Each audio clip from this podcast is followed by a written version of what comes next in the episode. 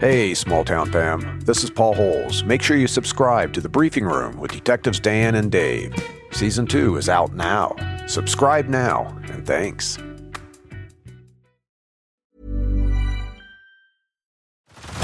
Head over to Hulu this March, where our new shows and movies will keep you streaming all month long. Catch the acclaimed movie All of Us Strangers, starring Paul Mescal and Andrew Scott. Stream the new Hulu original limited series We Were the Lucky Ones with Joey King and Logan Lerman. And don't forget about Grey's Anatomy. Every Grey's episode ever is now streaming on Hulu. So, what are you waiting for? Go stream something new on Hulu. Hey, I'm Ryan Reynolds. Recently, I asked Mint Mobile's legal team if big wireless companies are allowed to raise prices due to inflation. They said yes. And then when I asked if raising prices technically violates those onerous two year contracts, they said, What the f are you talking about, you insane Hollywood ass? F- So to recap, we're cutting the price of Mint Unlimited from $30 a month to just $15 a month. Give it a try at mintmobile.com slash switch. $45 upfront for three months plus taxes and fees. Promo for new customers for limited time. Unlimited more than 40 gigabytes per month. Slows. Full terms at mintmobile.com.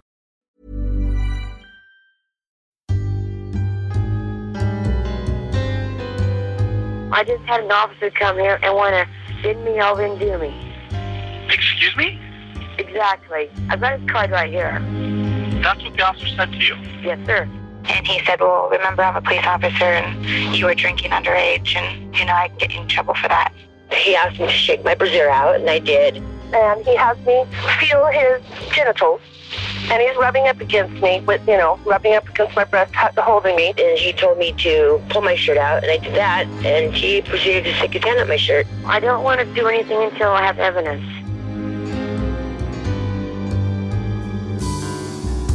I'm Yeardley, And I'm Zibby, and we're fascinated by true crime. so we invited our friends, Detectives Dan and Dave. To sit down with us and share their most interesting cases. I'm Dan. And I'm Dave. We're identical twins, and we're detectives in small town USA. Dave investigates sex crimes and child abuse. Dan investigates violent crimes, and together we've worked on hundreds of cases, including assaults, robberies, murders, burglaries, sex abuse, and child abuse. Names, locations, and certain details of these cases have been altered to protect the privacy of the victims and their families.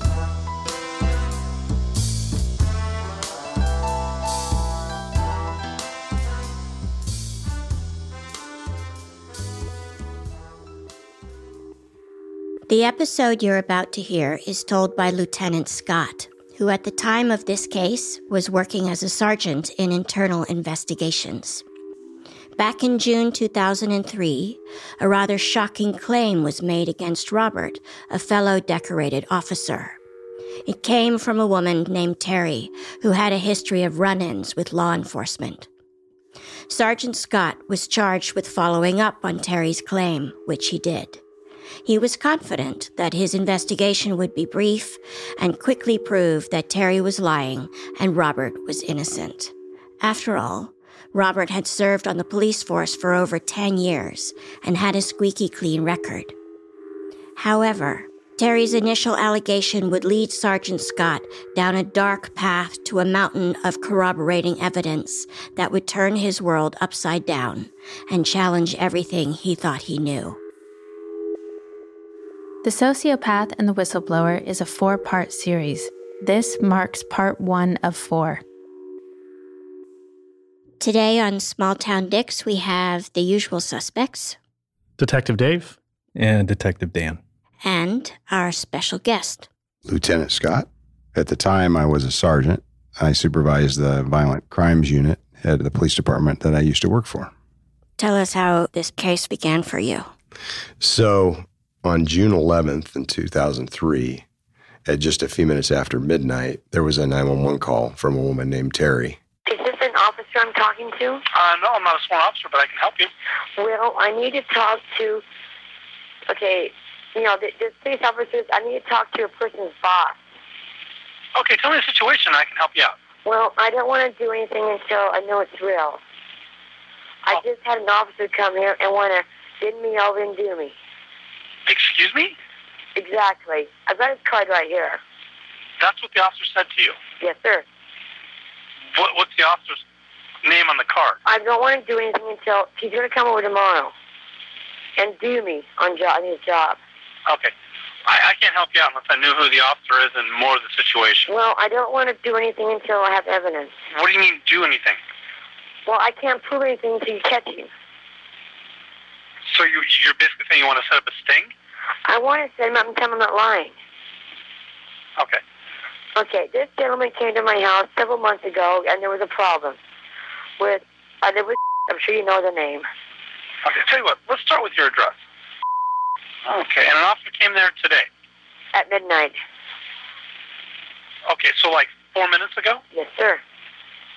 I kicked him out and told him to go back to work. I'm not a whore. I'm not a prostitute. I don't like that. A little bit about Terry. Terry is a frequent flyer. What's a frequent flyer? Yeah, because I'm like, what airline? Yeah, exactly. yeah.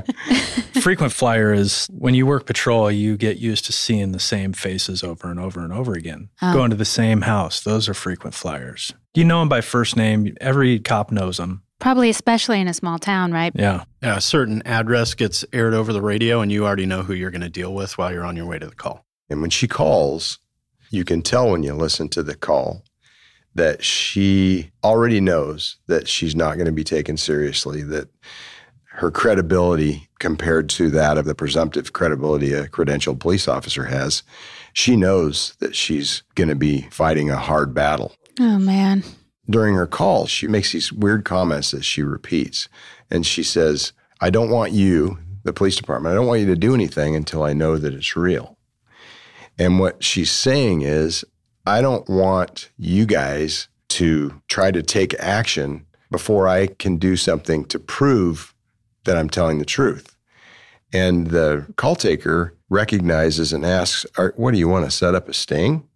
And she says, Yeah, I want to set him up. I want to prove that I'm not lying.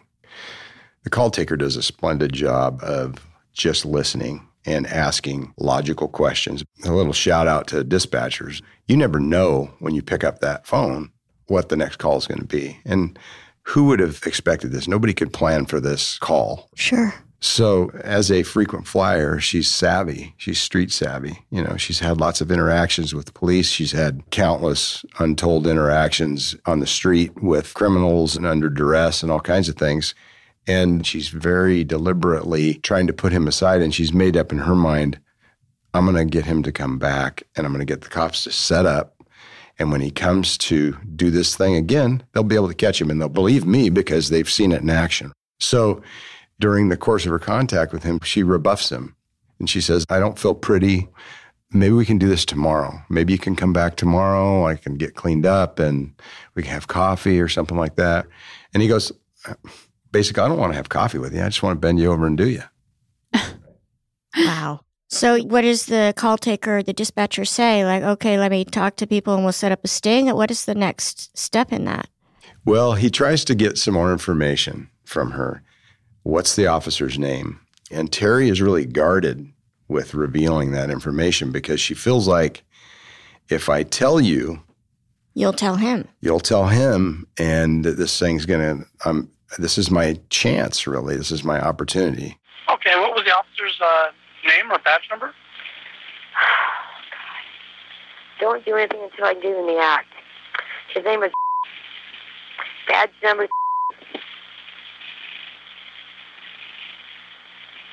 He just, And he, had me, and he just he just came over there right now. he just left. Tell me he wanted to bend me. Tell me he wanted to do me, and remember he wanted me to feel his penis. Oh. It's sexual harassment. And I'm like going, sir, you know, I think you're a nice gentleman. I've never, I don't like policemen in uniform. I understand. That's what I said. And he kept, he kept, you know, it actually came in about quarter to 12. He just left. And I'm saying, no, you need to go back to work. Call me. If you want to go have coffee, that's cool. You know? So on a days off, he goes, no, I just want to bend you over and do you. He, it's the, the second time now. Okay. And I'm not lying. I've got his card right here. He just give it to me. And he's got my phone number in his book. You know that Patty White on? Sir? Yeah, He just wrote my number there. So if you guys look at his pad, there'll be my name and my phone number. Okay, now do you want to report this information to a, uh, I want his boss. okay, so you want me to speak to a watch commander then? Yeah. Okay. I don't want him to know yet until I can prove it. Okay, let me, um, He said he would try to get me before he goes on shift. He's just doing shift about nine. hold on one second, I'll be right back with you. Okay, sorry. And you know, police officers, and Dan and Dave can echo this, we're private people. We don't share a lot of information about ourselves with the general public. It's not occurring to me when I'm listening to this call that this is all evidence or compelling information. Why is that? I, you know, I have to honestly say, and now's probably a good time. When I got this call, I'm an 18 year cop. I'm biased. I have developed my own sense of credibility, and I have my own credibility scale that is heavily weighted by criminal background. And if somebody's got a long rap sheet and they're making claims like this against a police officer who's married and has two children and has really a seamless record and he's a decorated 10 year cop, I didn't believe her. I basically knew she was lying. And so I was listening to that tape trying to figure out where it is she's not being consistent, what her motivation might be, all these things. I mean, let's face it, there's cops and then there's the rest of you guys. Right. The civilians. Yeah. And so we look out for each other just like any other profession. And I think to a large part that's true. And I think at that time, that was a flaw in my investigative character. I mean, I was biased. I truly was. That's so candid. Thankfully, I went about this investigation in a neutral way because my philosophy was if I just do my normal course of investigation, it's going to settle out one way or the other. And my opinion, though, was, of course, was that her motivation is going to be revealed. You know, he was a heavy narcotics street officer. Robert? Yeah. He worked nights always, and he was always in the middle of it. And he was always grappling with bad guys and recovering drugs and searching cars. And so I figured he must have targeted her, and she's trying to get back at him for some reason. Hmm. Right. That was my foregone conclusion. And so, as investigators, and Dan and Dave can both talk about this, if you start off with a opinion in the beginning about how this crime occurred, you start only looking at facts that support your hypothesis. Right. Interesting. Absolutely.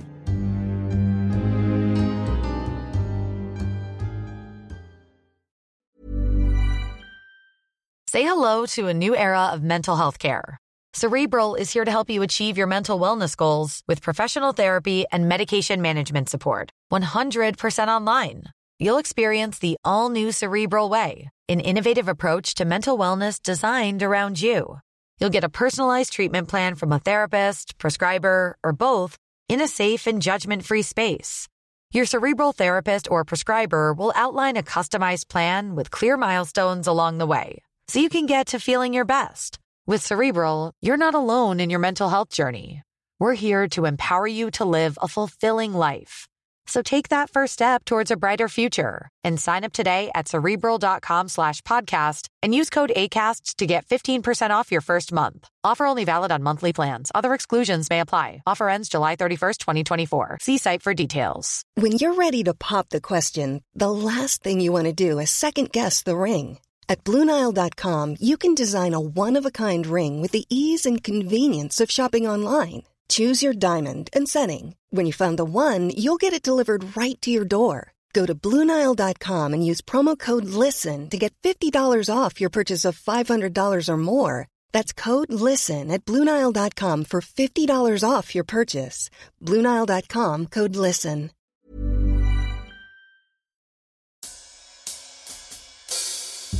Hey, small town fam. Did you know that according to FBI property crime data, most home break ins happen in broad daylight? So, as the days get longer this spring, protect your home with SimpliSafe. It's the award winning home security that we recommend. Hey, small town fam, Detective Dave here. Yeardley's right. As a former police officer who's responded to hundreds of alarm calls, the benefits of SimpliSafe cannot be understated. On Small Town Dicks, we often discuss home security and situational awareness. SimpliSafe provides an easy and effective way for you to accomplish both. SimpliSafe was just named Best Home Security System of 2024 by US News and World Report. And recognized for the best customer service in home security by Newsweek. And you, small town fam, can test out a SimpliSafe system with absolutely no risk to you with SimpliSafe's 60 day risk free trial. If you don't love your system, return it for a full refund. So protect your home today. Our listeners get a special 20% off any new SimpliSafe system when you sign up for Fast Protect monitoring. Be sure to take advantage of the small town fam discount at simplisafe.com slash smalltown. That's simplisafe.com slash smalltown. Do it.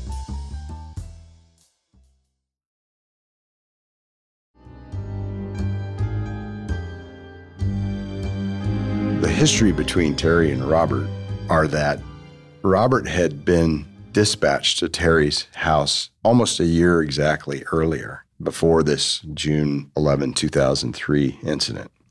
So at that time, he had been sent there regarding a dispute. And Terry lived with a guy, they were roommates. He had a disability, he didn't move around very much. Like, for instance, if he was on the couch, he would kind of stay there most of the day. Um, he had some kind of a car crash related disability. They both drank. And so this night they had been drinking and there was a dispute. And Terry was reportedly suicidal. So Robert and another patrol officer were dispatched to her address for this situation. Robert arrived first. He entered the apartment. He made an assessment of the situation. He talks to this guy in the front room, and the guy's rather aloof. He's got a disability that's obvious. And I think Robert realizes Terry is in the back room. She's distraught. She's by herself. This guy's not going to get in the way. Sure. So he gets on his radio and he disregards the cover unit. So the second officer that was supposed to be responding to this, and this is a minimum two officer call, he gets rid of that guy. so he basically says, I'm code four, which means I don't need any more officers and you can disregard my cover officer, which is this other patrol officer. So he's by himself with her. Oh, this makes me so uneasy. So she tells us that what happens is Robert comes into the back bedroom, sits down next to her on the bed. She's crying, consoles her, starts to rub her back, and he starts kissing her. yeah. And she says, You know, I was drunk. I, I kissed him back. So Oh. she later told me that she told her neighbors, Yeah, the cops got called to my house last night, and I ended up making out with the cop. Oh my God. So she did tell her neighbors hmm back then. Okay. Yeah. Does that end up helping uh, in the long run that she's now disclosed that to somebody else so they can be like, yeah, that she told us that happened? Yeah, it does. Because you could look at that two ways. You could go, well, you know, She's lying to them too. yeah. Or Uh, or she's, you know, making out with a cop and this doesn't seem to be a problem. So no harm, no foul, right? I mean, I guess you could look at it that way. But I think the way we end up looking at it is we have a witness who is not generally credible, but we can go back a year and talk to that witness who says, well, yeah, she did tell me that her and the cop had kissed. And Kevin, the roommate to Terry, also had seen them kissing. Oh. So what happens is Kevin is in the front room. He said after they had been, you know, making out in the back room, they walked out the front door together. And Kevin said minutes went by, and finally he's deciding, well, Terry's probably got herself in jail. I guess I'll go see what's happening. So it, it's a process for him to get up and move to the front kitchen.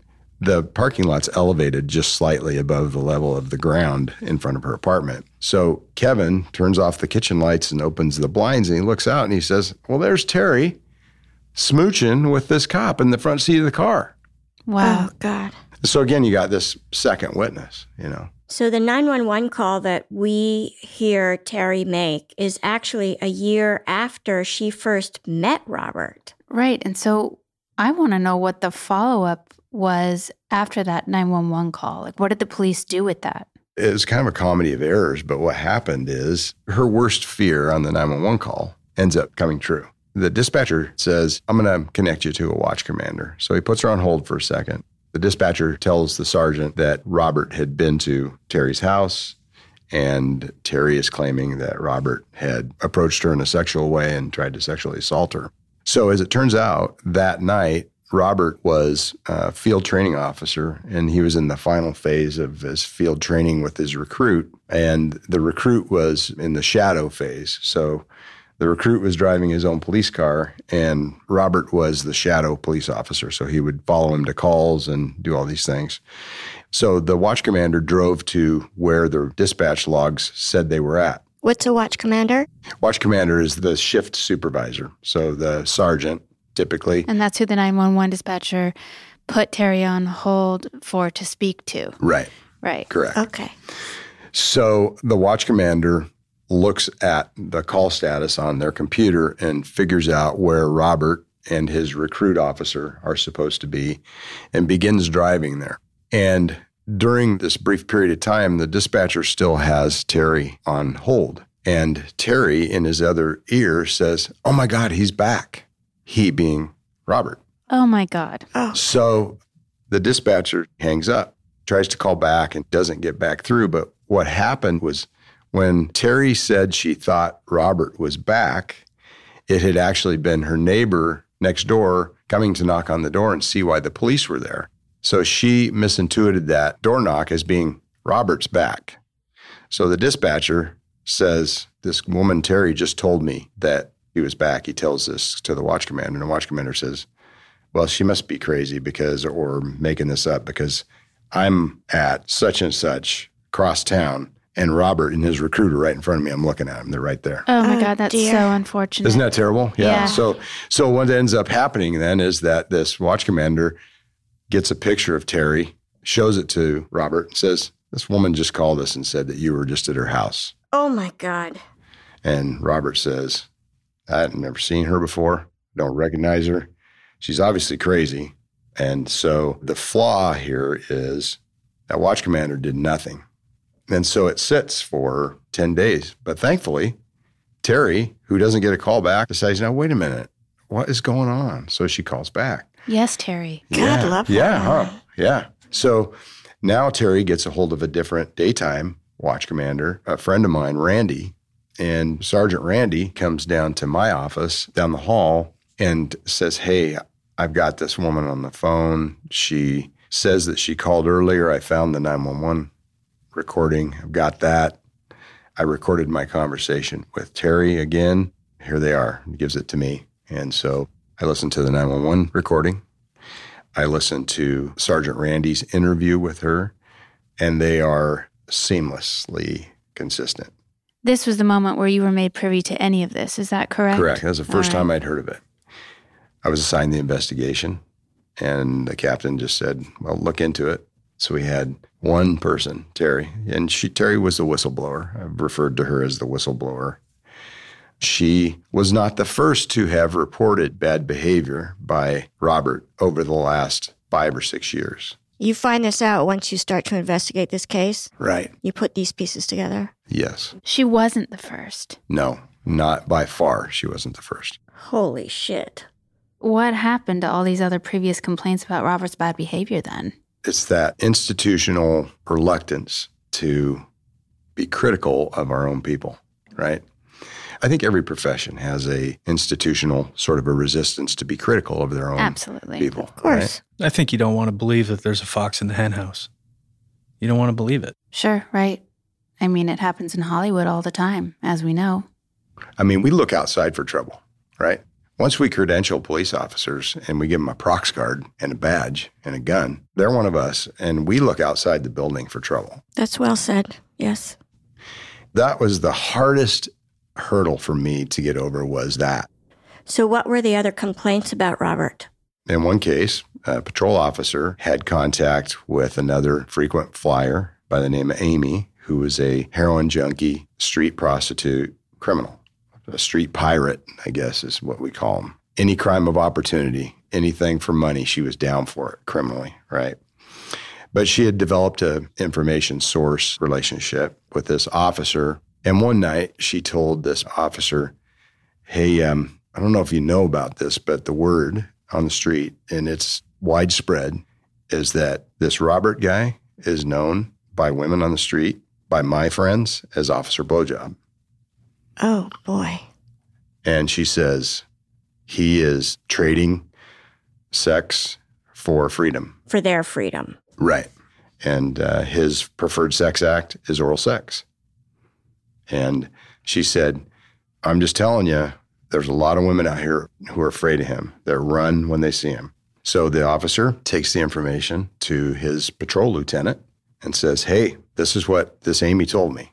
According to the officer, the lieutenant, the LT, brings Amy up in the computer, consults her record, looks at her picture, and says, Man, you need to keep the opinions of these whores and prostitutes in context and consider the source. Mm. Man alive. I, yeah. Yeah. It's sort of just as a, I keep thinking what you just said that his currency was blowjobs. It's kind of a fascinating irony that these prostitutes run from him when that is like that's a lot of what they do, you know, but they Sure. don't even want to deal with this guy. That's pretty bad, that seems. Yeah, that's a good observation. And as time went on, and as I talked to more victims, and I really began to establish myself as credible with this sort of nefarious underworld of women in this community, that theme began to show more and more frequently. And one of the themes was that, for lack of a better term, he seemed to get off on his authority. I mean, obviously, right? But Been in a real sadistic way. Right. I mean, he would use his gun. He would hold his gun to women's heads Oh, wow. while he was compelling them to perform oral sex. Oh, God. I mean, this seemed to give him excitement. I later kind of concluded, well, if- I guess if you were going to have sex in uniform, that was a convenient and quick way to get back into service Right. so to speak. And I, I say that, I guess, with using air quotes because it sounds ridiculous. But I mean, he would spend his time when he was out there supposed to be doing his job and protecting and serving the public. He was selfishly motivated and always looking for sex.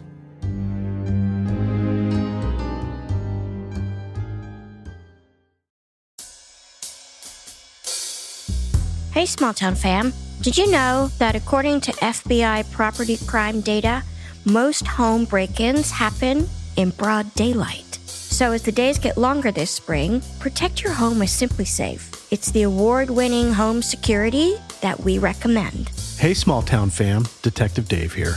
Yeardley's right. As a former police officer who's responded to hundreds of alarm calls, the benefits of SimpliSafe cannot be understated.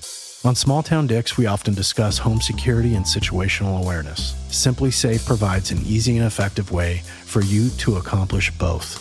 SimpliSafe was just named Best Home Security System of 2024 by US News and World Report, and recognized for the best customer service in home security by Newsweek.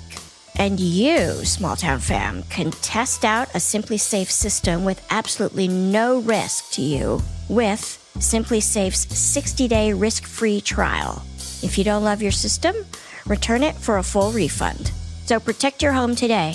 Our listeners get a special 20% off any new SimpliSafe system when you sign up for Fast Protect monitoring. Be sure to take advantage of the small town fam discount at simplisafe.com slash smalltown.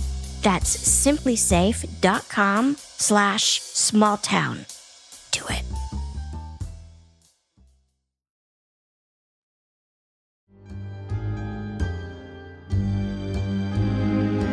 So let me ask you this Sergeant Randy comes to you with these 911 calls. Terry's story is consistent in both of those calls. You've uncovered that there have been multiple complaints made against Robert. How do you go about investigating this thing? Well, the first thing I did is I decided to go out to the apartment complex and do a witness canvas. So, witness canvas is you canvas the area for witnesses. I mean, it's a logical first step. And I thought, I'm looking for a witness that's going to tell me that Robert wasn't there. Because again, I don't believe this situation. Our call logs did not indicate that he had been there. And what's the significance of that? So, officers are supposed to notify dispatch when they arrive at a location. If they're out on patrol they're out on patrol, they don't necessarily have to check in. And this was before geographic locator on vehicles. Like GPS stuff. Yeah. Yeah. So we didn't know. So vehicles have that now. You can Vehicles you, have it. You automatic. can track where Yeah. any vehicle's been all day long. Yep. Oh. Speeds, locations, times. All, which all would have day long. helped immensely. Would have. I mean, I had to actually use my magnifying glass as a real detective at time, you know. So, That's our logo. Yeah. Yeah, is it? All right. See? yeah. Oh, yeah. But it's true. Technology hadn't caught up to the point where some of this stuff was easy. But he hadn't checked out with dispatch. So the presumption was that if he's not on a call, he's out on patrol. If he's out on patrol and he stops somewhere and gets out of his car, he's supposed to notify dispatch where he's at. Right. Uh, It was an example. I'm going to be out on foot at 5th and Street for foot patrol. And then they copy, and then you're there. And that's where everybody expects you to be. It's a safety thing. So if I check out there, Dan and Dave both know that I'm there. And if something goes wrong or they don't hear from me, they know where to start. Yeah, it's meant for your safety first and foremost, right? That reporting is meant for Yeah, the yeah. officer's safety. Sure, you bet. Robert, I'm assuming, is in a marked police car. Yes. So if he pulls up to Terry's house, presumably neighbors go, "Oh yeah, the police were here," not as though he pulled up just in a sedan. Exactly. It could be anybody. Exactly. He worked in uniform. He was operating a marked patrol unit. And so in this apartment complex that Terry lived in, it's a two story identical apartment buildings that share the same parking lot and face each other. So Terry's downstairs apartment faces a two story apartment complex, and the front doors of those apartments all face Terry's apartment. So again, this was at midnight when this allegedly occurred. So I started doing a canvas for witnesses and I selected the building that opposed Terry's apartment. And I ultimately knocked on the door on the second floor and I talked to a woman named Irene. And Irene said, I work at a convenience store. I only work on, I think it was Tuesdays. And I work from 4 to 11. I ride the bus home. I usually get in my neighborhood at about 1140. And uh, let me check my calendar. And she said, Yeah, I worked that day. So I said, Do you remember seeing a police officer in the parking lot? And she goes, Well, you know what? Yeah, that day I remember I walked across the parking lot and I saw a police car parked outside Terry's apartment. Oh man. And what's weird is in my neighborhood, if there's a police car, there's three of them. There's never one, right? and this is just, you know, that's an insight into the nature of the neighborhood. You know, if there's trouble, there's lots of trouble usually. So Right. there's usually two or three police cars. And she said there was just one police car. And she said, as I walked across the parking lot, it was silent. And she said, I'm like anybody else. If there's a police car in the neighborhood, I want to know where they at. You know, is there an open door? Are there voices yelling? Nothing. She said it was quiet, completely silent. So she said, I got my mail. I walked up to my apartment and I looked around deliberately. And then she said, I, I went into my apartment. I went to bed. And her husband works night shift too. And he gets home about 15 minutes later. He gets home at like about 1215. And she's still awake. And he comes into the room. She says, Is there a police car downstairs? He says, No. Well, there's that 15 minute period of time where Robert later says, I was never there. Okay, so hang on just one second. Let me get this straight. So, in between the time that Irene goes to bed and her husband comes home from the late shift, Robert's cop car is gone. Which matches up with Terry's account on the 911 call of Robert leaving just after midnight. Right. And he had already told us, I didn't recognize this woman, never seen her before. When clearly he'd been there twice and he'd dealt with her. Well, we know he had dealt with her one time prior to that. So there's a uninvolved witness who's accounting for a police car being there when it's not supposed to be there. So he's FTO, shadow phase still. Yep. Correct? Yes. And he's supposed to be shadowing his recruit. Right. So the recruit's on a call and Robert breaks away. Like, I'm watching, but he's really not. Exactly. He's doing his own thing. An FTO in the shadow phase is to be rarely seen and not heard. It's like he's not there because he wants to see how this recruit in the critical phase right before being cut loose, how he's handling calls, what decisions he's making. And so FTOs in the shadow phase will sit back. You won't hear him on the radio for extended periods of time. They'll see that their officer is doing what they're supposed to do.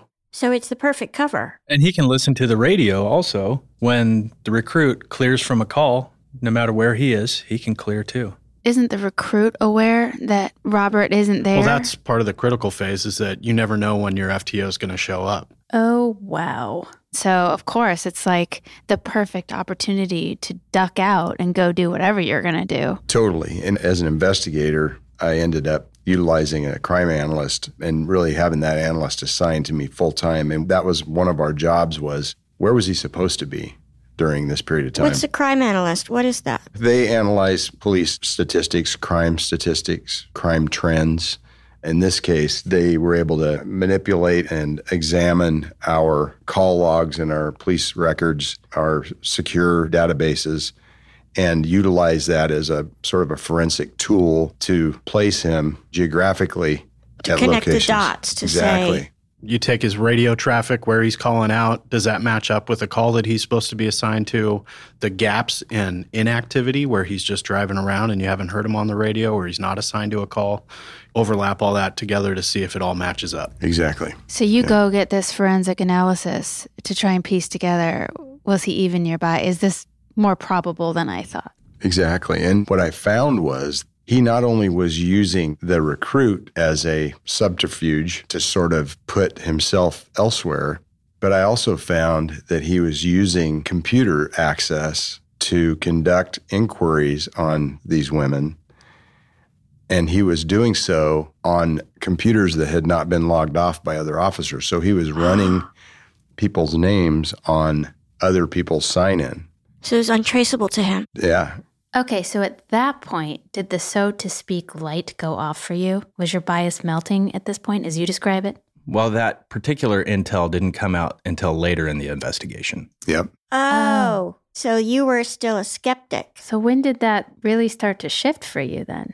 You know, this Irene information from the witness, the consistency in the statements by Terry, Robert's denial to the watch commander that he had ever seen her before all started to line up for me. So, what's your next move? I, I briefed my captain, and Robert was brought in. He was informed about the investigation. And I remember him saying, Is this that Terry chick? Because I already told you guys, I've never seen her before. If that's her, have you seen her record? She's like got a rap sheet a mile long. I said, You know, I understand that, but this investigation has to take its course. So we took his gun, his badge, his credentials, and placed him on administrative leave, which is basically paid time away from the building.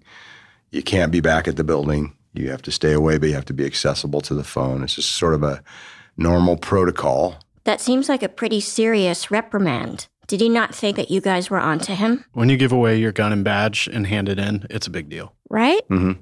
I think he was the kind of person who um, a sociopath. He is. He's a sociopath. So he thinks he's going to get away with it. So whatever. He is. He is as arrogant as can be. I mean, he's aloof. He's like, all right, well, you guys got to do what you got to do, I guess. You know. Did that sway you at all? Like, how did you categorize that in his favor or not in his favor?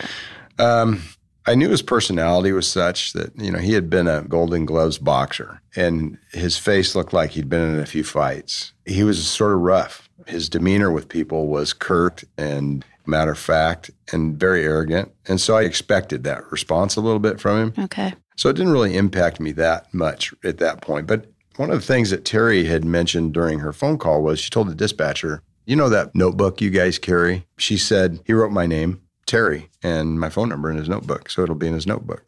So during this conversation, when I'm relinquishing him of his police equipment, I ask him, Hey, can I search your locker?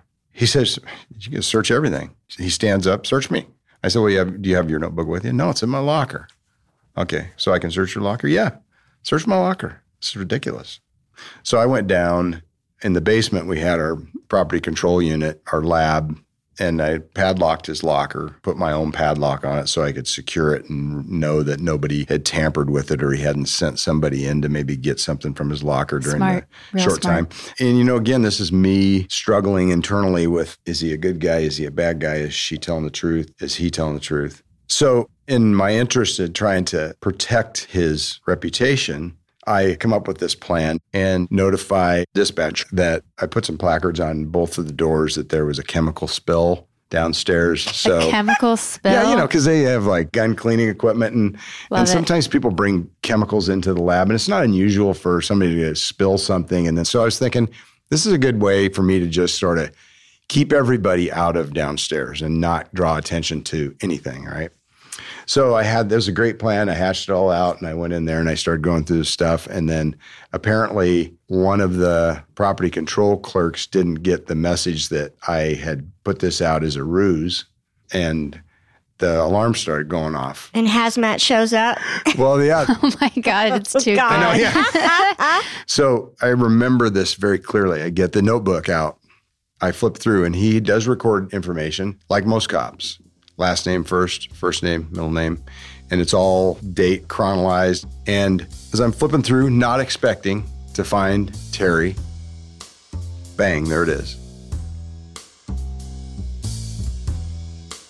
The sociopath and the whistleblower will return next week with part two.